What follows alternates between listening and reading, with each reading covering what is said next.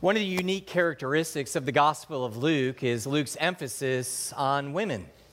All the Gospel writers, Matthew, Mark, Luke, and John, they all record many of the same events in Jesus' life and ministry, but uh, no, other author, uh, no other author emphasizes the role of women in Jesus' life and ministry more than what uh, Luke does. We saw this as we begin to, from the very beginning of the gospel, that it really opens up with the introduction of a woman by the name of Elizabeth, who was older and barren, unable to have children, and yet uh, God uses her and gives her a child, and that child just so happens to be the forerunner of the promised Messiah. Then we are introduced to Mary, who was a, a virgin girl and of course, God used her in an extraordinary, unique way within the redemptive plan of mankind by allowing her to give birth to Jesus Christ, our Lord and Savior. And then we begin to talk about a woman by the name of Anna, who was a prophetess and who, uh, year after year and decade after decade, until her old age, kept coming to the temple, awaiting for the arrival of the promised Savior. And then we saw Jesus' compassion on women and the healing of Peter's mother in law of a sickness, and then also raising back to life uh, uh, a dead son of the widow of Nain. We had just covered that just, just a couple weeks ago. And so we see Jesus and we see that, that women are everywhere in his ministry. And, and, what we find is that now we get into chapter 8, he continues that same emphasis of women. And he actually gives us a list of names here. Short list, but he does give us a list of women's names. And so, what we find is this continuation and emphasis of women in his ministry is going to now continue. Now, let me say this. He doesn't say much about these women at all. This is just three verses.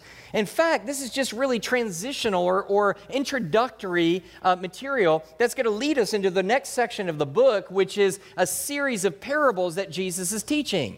And so it'd be very easy for you, just to, you and I, if we were just reading this, probably read over these verses to try to get right to really the next point, and that would be this, uh, the, these uh, different parables that Jesus are teaching on the parable of the sower and the seed. It's very easy to do that. In fact, I was tempted to do the same.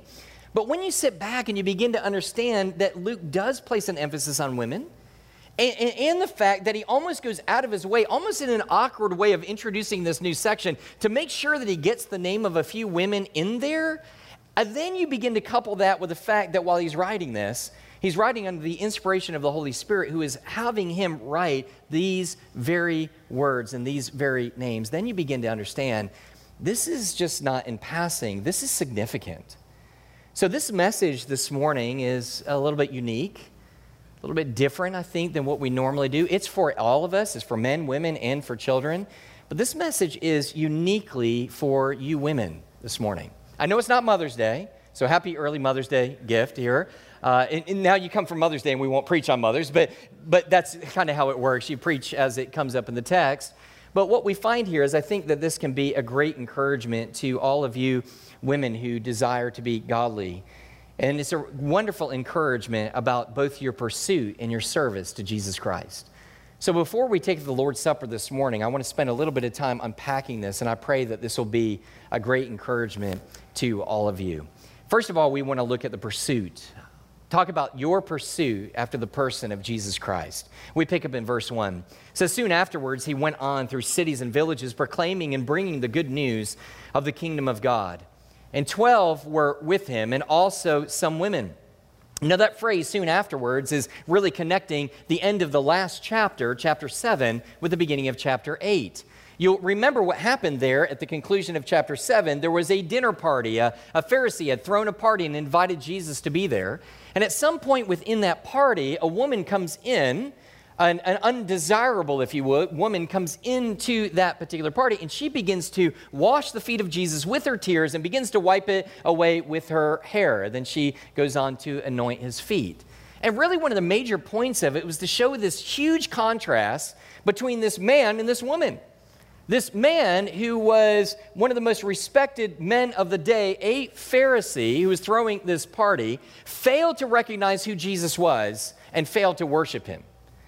And yet, in contrast, you have, on the other hand, is this woman who nobody cares for, who, who, who everybody demeans, the most demeaned woman, not only at that party, but in the entire town. She was classified and known as a sinner by everybody, and yet she recognizes and identifies who Jesus is, and she begins to worship him in this just spectacular way by anointing his feet with her tears and with ointment.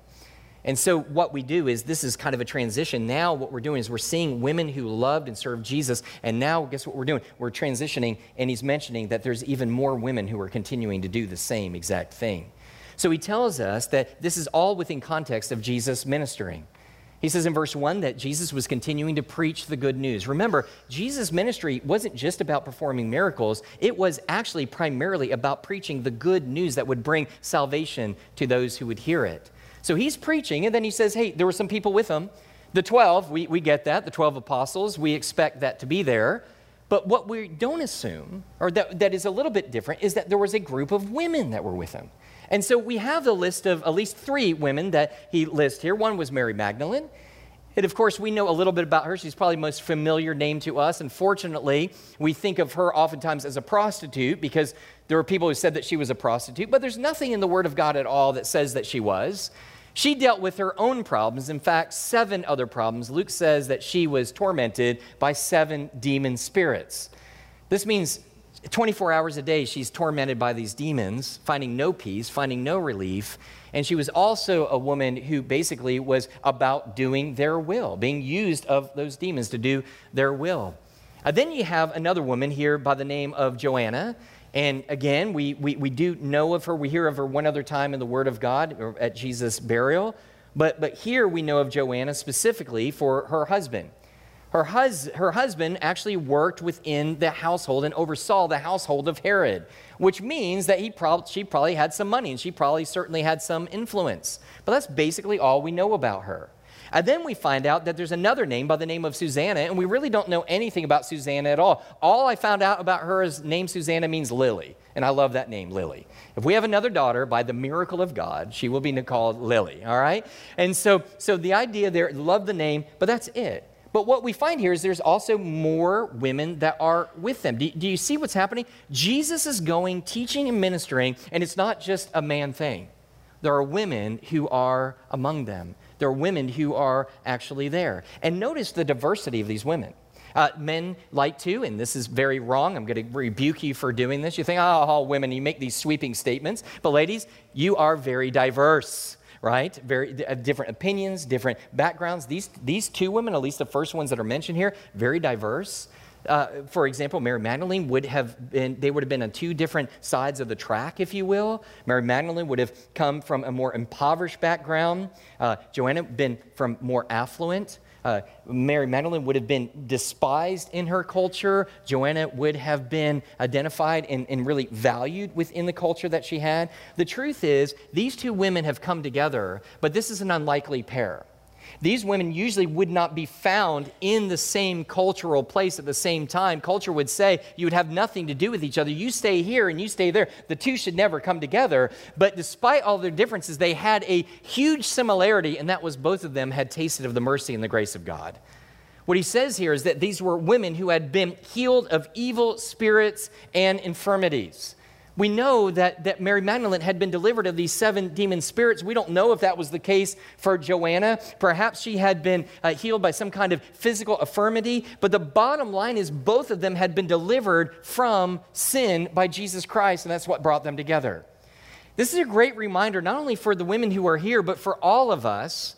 We don't come together because we have all the same likes in life or we have the same backgrounds in life. What holds us together is that all of us have tasted the grace of Jesus Christ. And if this whole last year, last year and the beginning of this year has proved anything, it proves just how diverse in our thinking that we are. Within one congregation, we have Republicans and we have Democrats. Within one congregation, we have forever Trumpers and never Trumpers. In one congregation, we have maskers and no maskers.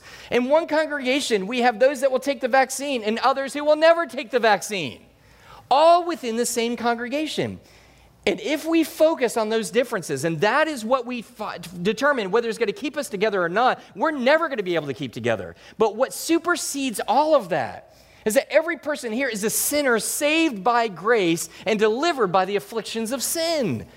That's what supersedes it. If you have, thank you so much. If you have an amen, that's a good one to throw out right there, all right? Just if you've been sitting on it waiting for a while. I think sometimes we do it so little, we're hesitant. Well, it's like a referee with a flag. Should I throw it? Should I not? Is this the place? This is the place, all right? And so what happens is, is you sit there, and, and, and this is what keeps us together. It's what brings us together and the ravages of all of this sin. And what we find here is that it's not only their salvation that keeps them together, it's also their pursuit. They've already been born again, but they're all there because they want to follow after Jesus, they want to learn of him. Now, stop and think about this for a moment. We understand that Jesus was teaching these apostles because many of them are going to be authors of the books that we're reading and studying even right now. And so we understand that. But at the same time, did you know that the women were there learning from Jesus? Biblical theology and deep understanding of the Word of God is not separated uniquely to men, it is for you, women. God wants you to be biblicists. God wants you to be deep theologians of the Word of God. Why? Because to know Him and how to know Him is through His written Word. And the more that you know of His Word, the more you know Him. And the more you know Him, the more you love Him. And the more you love Him, the more you profess Him to a lost and dying world. He wants you to be sincere in your pursuit of Him through the study of God's Word. He invites you in, just like He's invited those women in.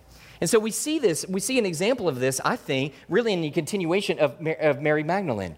Here she is in the beginning of Jesus' ministry. She's learning from him, but we hear about her again at the end of Jesus' life. We're talking about, well, really after his life his death and his, and, his resurrection. In John chapter 20, we find out that after Jesus was buried, remember there was a rush to bury him. He couldn't be prepared the way that he was supposed to. Why? Because of the Sabbath. They had to bury him before the Sabbath began. They wait until the Sabbath is over, that Sunday morning, and who were the first ones to come in to pursue Christ? Men? No, women. Where are the men? Locked behind closed doors, scared for their life. The women come not afraid. Why? Because they got it they weren't afraid to lose their life because Jesus Christ was their life. So they come and they're ready to be able to worship. The problem is the tomb is empty. They don't know where he is. And so they go and they begin to tell people. But then, note this the very first person that Jesus appears to is whom?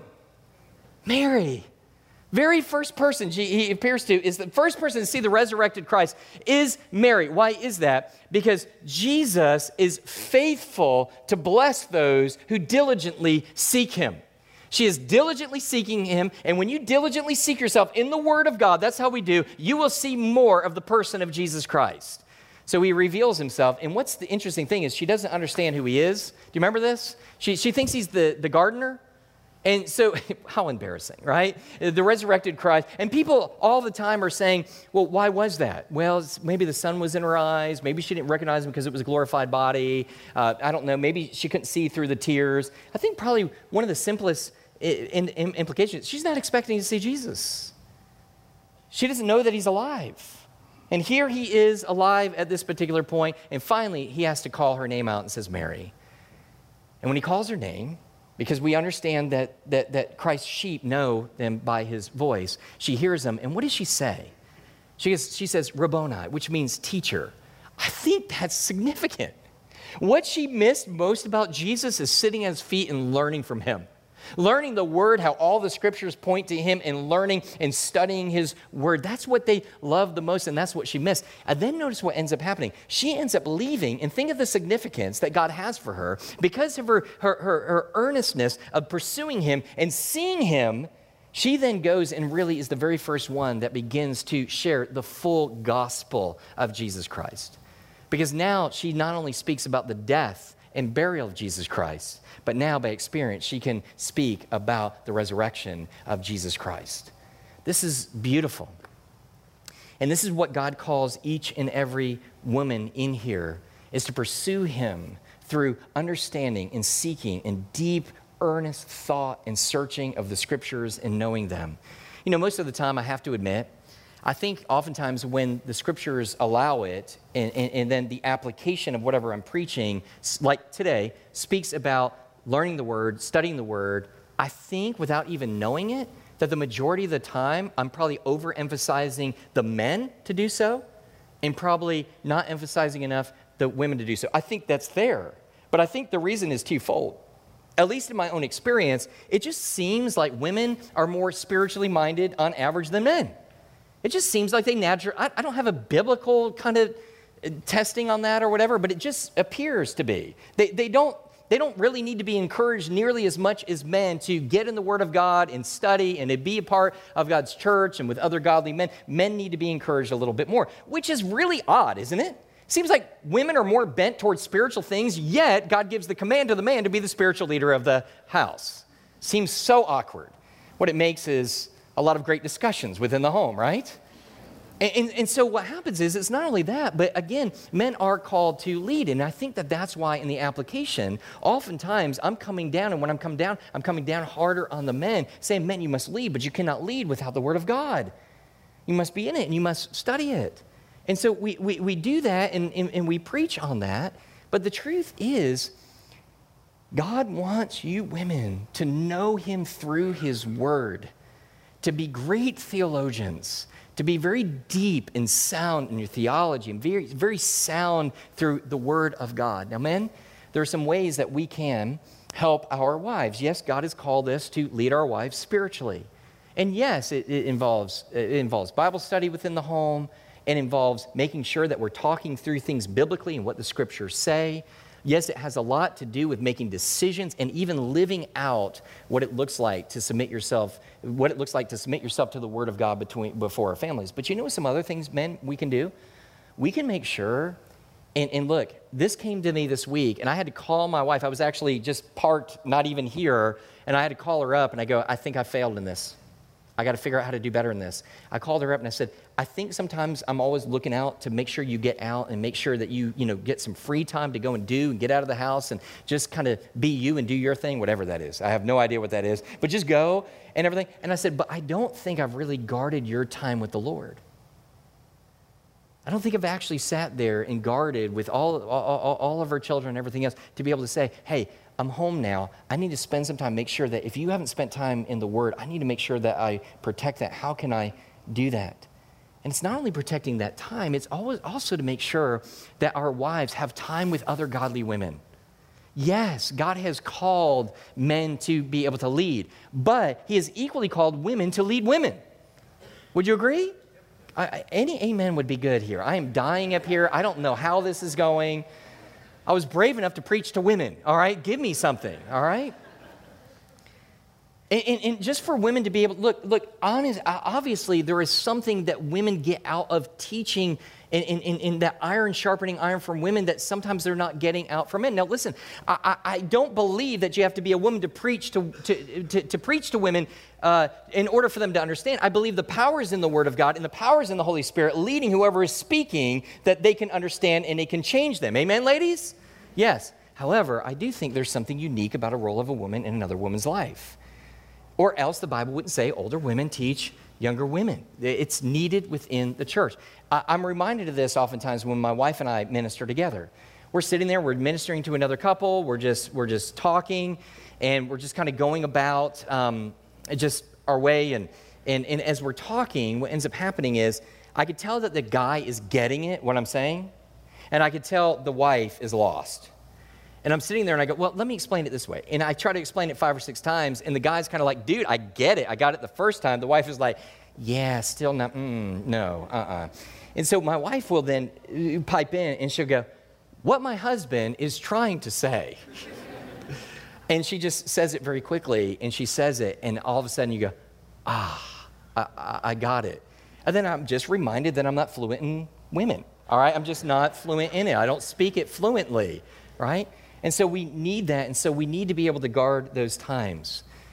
But you know, as I've been talking about this, there's been something going on in the heart of the women and our wives and that are sitting next to us. And part of that is, is the majority of the women, if we were to take a poll, um, most wives would probably want their husbands to lead and do more in the area of spiritual leadership.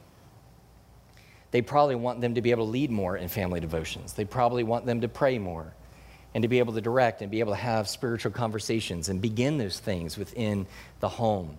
That is all probably very, very much true. And I'm sure that it's true for my home as well. That maybe the consistency is not there like it always needs to be and all, uh, obviously should be. And maybe you're sitting there and you're like, man, I hope my husband hears this. But let me give you one warning. Wives, if you are looking for your husband to fulfill and to satisfy your spiritual needs, you will always, always be disappointed. Let me read something for you. I read this quote this week. The author writes Listen, ladies, your husband, no matter what he does spiritually at home, will never meet all of your needs spiritually. I don't care if he has daily devotions with you and your children every day for an hour and prays with you daily and comes to church with you weekly. Your husband will never be all that you need him to be spiritually. If you try to get him to be, he will only disappoint you. Uh, if you remind him constantly about how he is not being the spiritual leader and how he is failing, that will only cause frustration, arguments, and tensions within the marriage. I am not trying to give your husband an excuse, and that is not what we're doing today. What I am saying is that the first and foremost, you need to be like Mary, Joanna, Susanna, and come to Jesus for your primary spiritual nourishment. You are invited to come to Jesus. You do not have to depend on your husband. Does that change what that is? No. Does God want that to be in the marriage? Absolutely. Ladies, you're invited come and to pursue Him through your study of the Word of God and theology. Number two, number two is service. Service. Look at verse three. Who, he says, who, now he's referring back to the women that we had just listed, provided for them out of their means. Have you ever wondered at all or even thought, how in the world, where in the world was Jesus and these men getting their money? All right? I mean, I don't know about you. We take one week vacation and it takes all year to be able to provide for that. They're on three years, okay, of traveling from place to place. That's got to be expensive. And so we know that they worked at one time. We know that Jesus worked. He worked as a carpenter, learned the profession from his father. But when his father died earlier on, he would have taken the initiative to take care of his family, and he would have done that through being a carpenter to provide for his mom and for his family.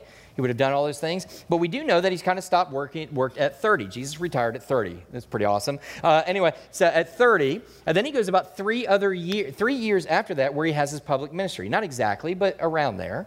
Three years of public ministry.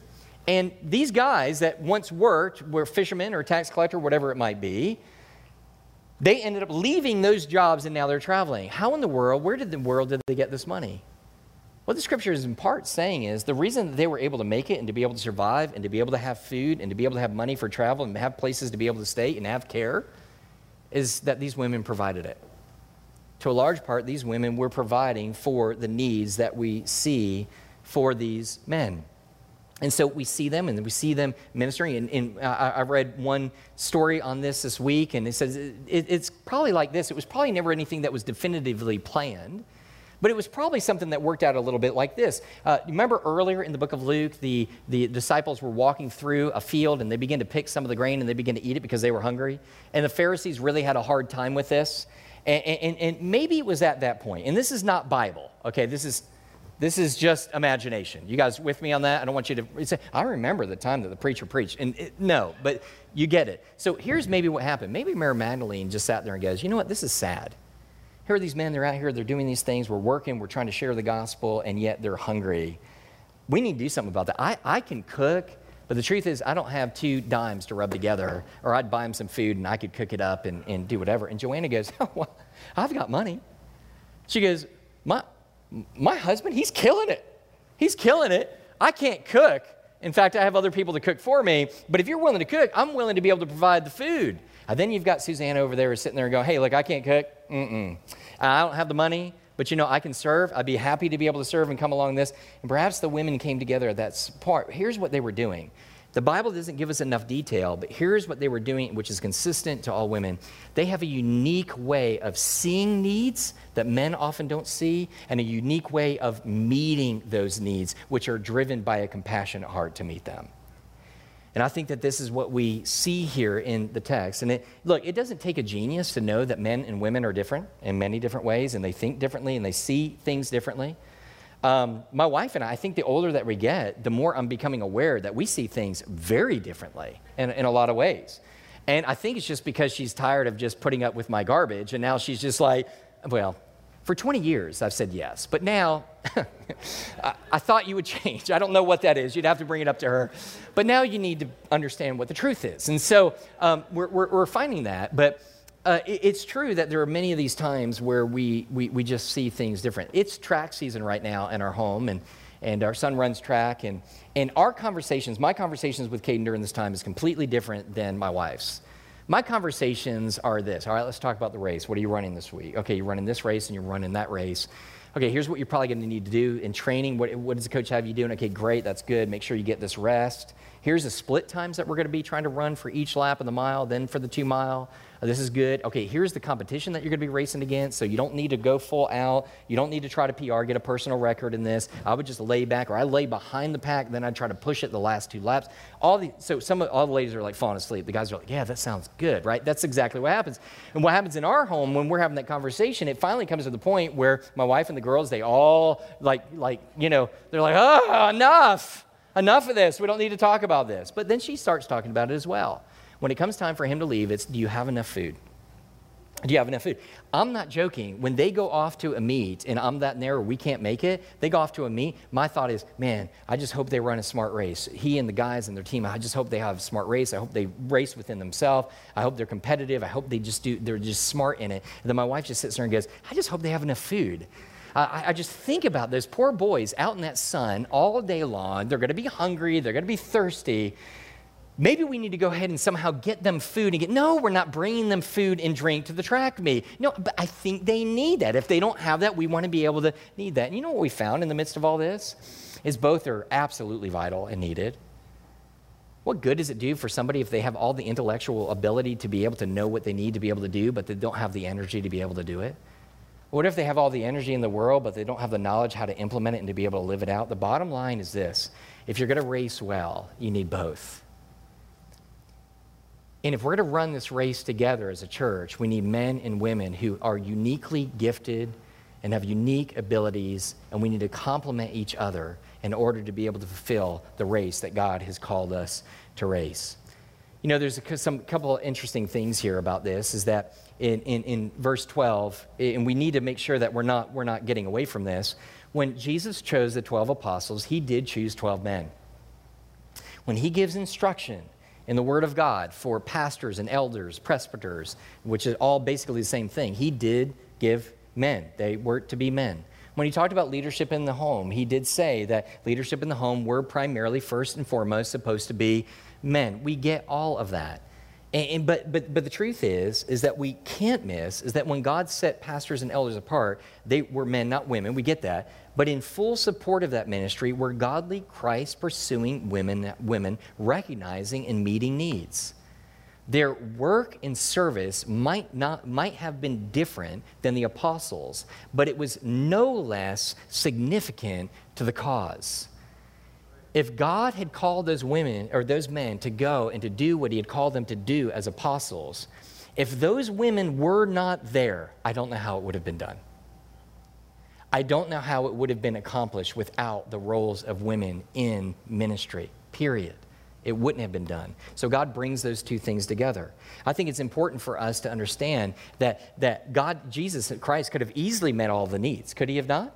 He could have speak, spoken ex nihilo. That is, he could have just said, meal out of nothing, just like he did in the beginning of creation. Spoke all of existence in the world, all out of nothing, ex nihilo. He could go, burgers, and they would have come forth, yes? But he didn't. He could have walked around with a little piece of bread in his pocket. Go, I've done this a couple times 5,000, 7,000, just whip it out, go multiply, woo, bread, there you go. Everybody has bread. He could have done all of those things, but what did he do? He allowed these women the way that they're directed, the way that they work, what they're good at, what they're gifted at, what drives them in their compassion to be able to meet needs, to be a part of God's redemptive plan for mankind. And he gives you that opportunity to be able to come. It doesn't mean that you don't teach. Yes, you teach. We've just, we just went over that in the first point. But it just means that we have this place. You know, there are feminists oftentimes that, that are offended by really much of what I just said modern feminists would have a problem. They have two problems with what I've just said. First of all, they would have a problem um, Oh, actually, let me, let me back up just for a moment. Modern feminists are offended by everything that I just said. Uh, one author wrote this. He said, Modern feminists don't want women to be women, they want women to be men. And they want men to be women. They want to erase the distinctions. Now, understand something. When you erase the distinctions of roles of men and women, you begin to blur the lines of what a man and what a woman is. Is there any, any, any surprise that we live in a culture where we have more people uh, than ever struggling with their sexual identity or identifying with who, whether they are male and female, when we are now a generation removed from the generation that said there should be no distinction between roles of men and women? It's the natural outcome of that. And so what we find is it says they want men to be women and, and to be equal in all ways. Well, men and women are equal in worth and value, but we're also different. There's nothing wrong with being either. And when we recognize ourselves for who we are and not, uh, uh, excuse me, in the difference, excuse me, there's nothing wrong with being either. And when we recognize ourselves for who we are, and the different strengths and abilities God has given to us as men and women, we are then free to use those strengths and abilities to love, serve, and honor Him. There are two problems that we end up having with this. One is with a term, the other is with a title. That's what the feminists struggle with, modern feminists. And the idea is, is the term they struggle with is the term helper. You go back to Adam and Eve, creation wasn't completed until what? Eve came along, his helper. And they're so outraged by that that you would say that a woman is a helper. How offensive is that? And I always remind, even when I'm doing premarital counseling, I say, what is more offensive? Being the helper or being the one who needs help? yes? And we need help. Men, do you need help? Ladies, do not respond. Men, do you need help? Yes. We know this. We cannot do what God has called us to do apart from you. The creation account was, it, it was not completed apart from a wife who would sit there and to be able to sustain and to be able to help. Uh, that we meant not only not only in our homes but also in our marriage but also in our churches second problem deals with the issue of title and i'm, I'm almost done the issue of title feminists believe that worth is found in a position or a title that a particular person holds. That is why they believe that women need to have the same title as men. If they don't have the same title as men, they don't have the same role as men, then it's not equal. There's no equality that is ultimately there. But let me say this this is for men and women. Your significance in the kingdom of God is not dependent on your position or title. It is not. It is dependent upon your humility in your service. Your humility in your service. If you want to be great in God's kingdom, have a great position, no, be a server, servant of all. If you look at the whole, the whole basically context of the book of Mark, what do we find? Jesus Christ sums it up this way. He says, The Son of God did not come to be served, but to serve and to give his life as a ransom for many. So, what we do is we serve. The more that we serve in whatever capacity that is, men, women, we are more like Christ, and that is what our desire and ultimate desire is to be. Every time that we begin to think, now think for a moment, every time that we begin to think that we need a, a little bit more recognition, let us remind ourselves of these words of Jesus Christ. When you do good, do not let your left hand know what your right hand is doing. Do not do your good deeds in the sight of men in order to be seen by men. If you serve to receive the praise of men, such praise will be all the reward that you get. But if you serve like these women, now we're not talking about scripture, but if you serve like these women and, and, and desire no recognition, Jesus remembers you. What a great word. And, and here's why I would say this because, ladies, so oftentimes, you just don't get the recognition that you deserve. There are just certain positions sometimes that really draw a lot of attention that you simply don't have or you don't hold, or perhaps the Bible doesn't allow us for that to be able to happen. But what a great reminder today is that even if everybody else is forgiven, Jesus, forgotten, Jesus Christ is not forgotten. In fact, I think that the Holy Spirit places on the heart of Luke to write these names for that very reason to let them know that Jesus Christ never forgets what it is that you do for the kingdom of God and for his service. He will not forget about you, and he will reward you justly. And of course, we all understand that in the midst of that, none of us sit back and go, hey, great, that's great, look at all that I did. It's all because of what? Because of the completed work of Jesus Christ in our life. He saved us, He changed us, He forgave us, He allowed us to know Him, He gives us opportunity to be able to serve. And when we stand before the throne that day and he says, Well done, good and faithful servant, it's not us who will be glorified, but him that will be glorified all the more because of the gospel of Jesus Christ. Let's pray. Lord, we love you and we thank you, Lord, for this time together. Lord, I thank you for your word. Lord, I thank you for the women in this church that I know that we would never get anything done apart from their service, their selfishness, their unique way of being able to see needs within the church and to be able to instantly meet them. God, we thank you and we praise you for all of that.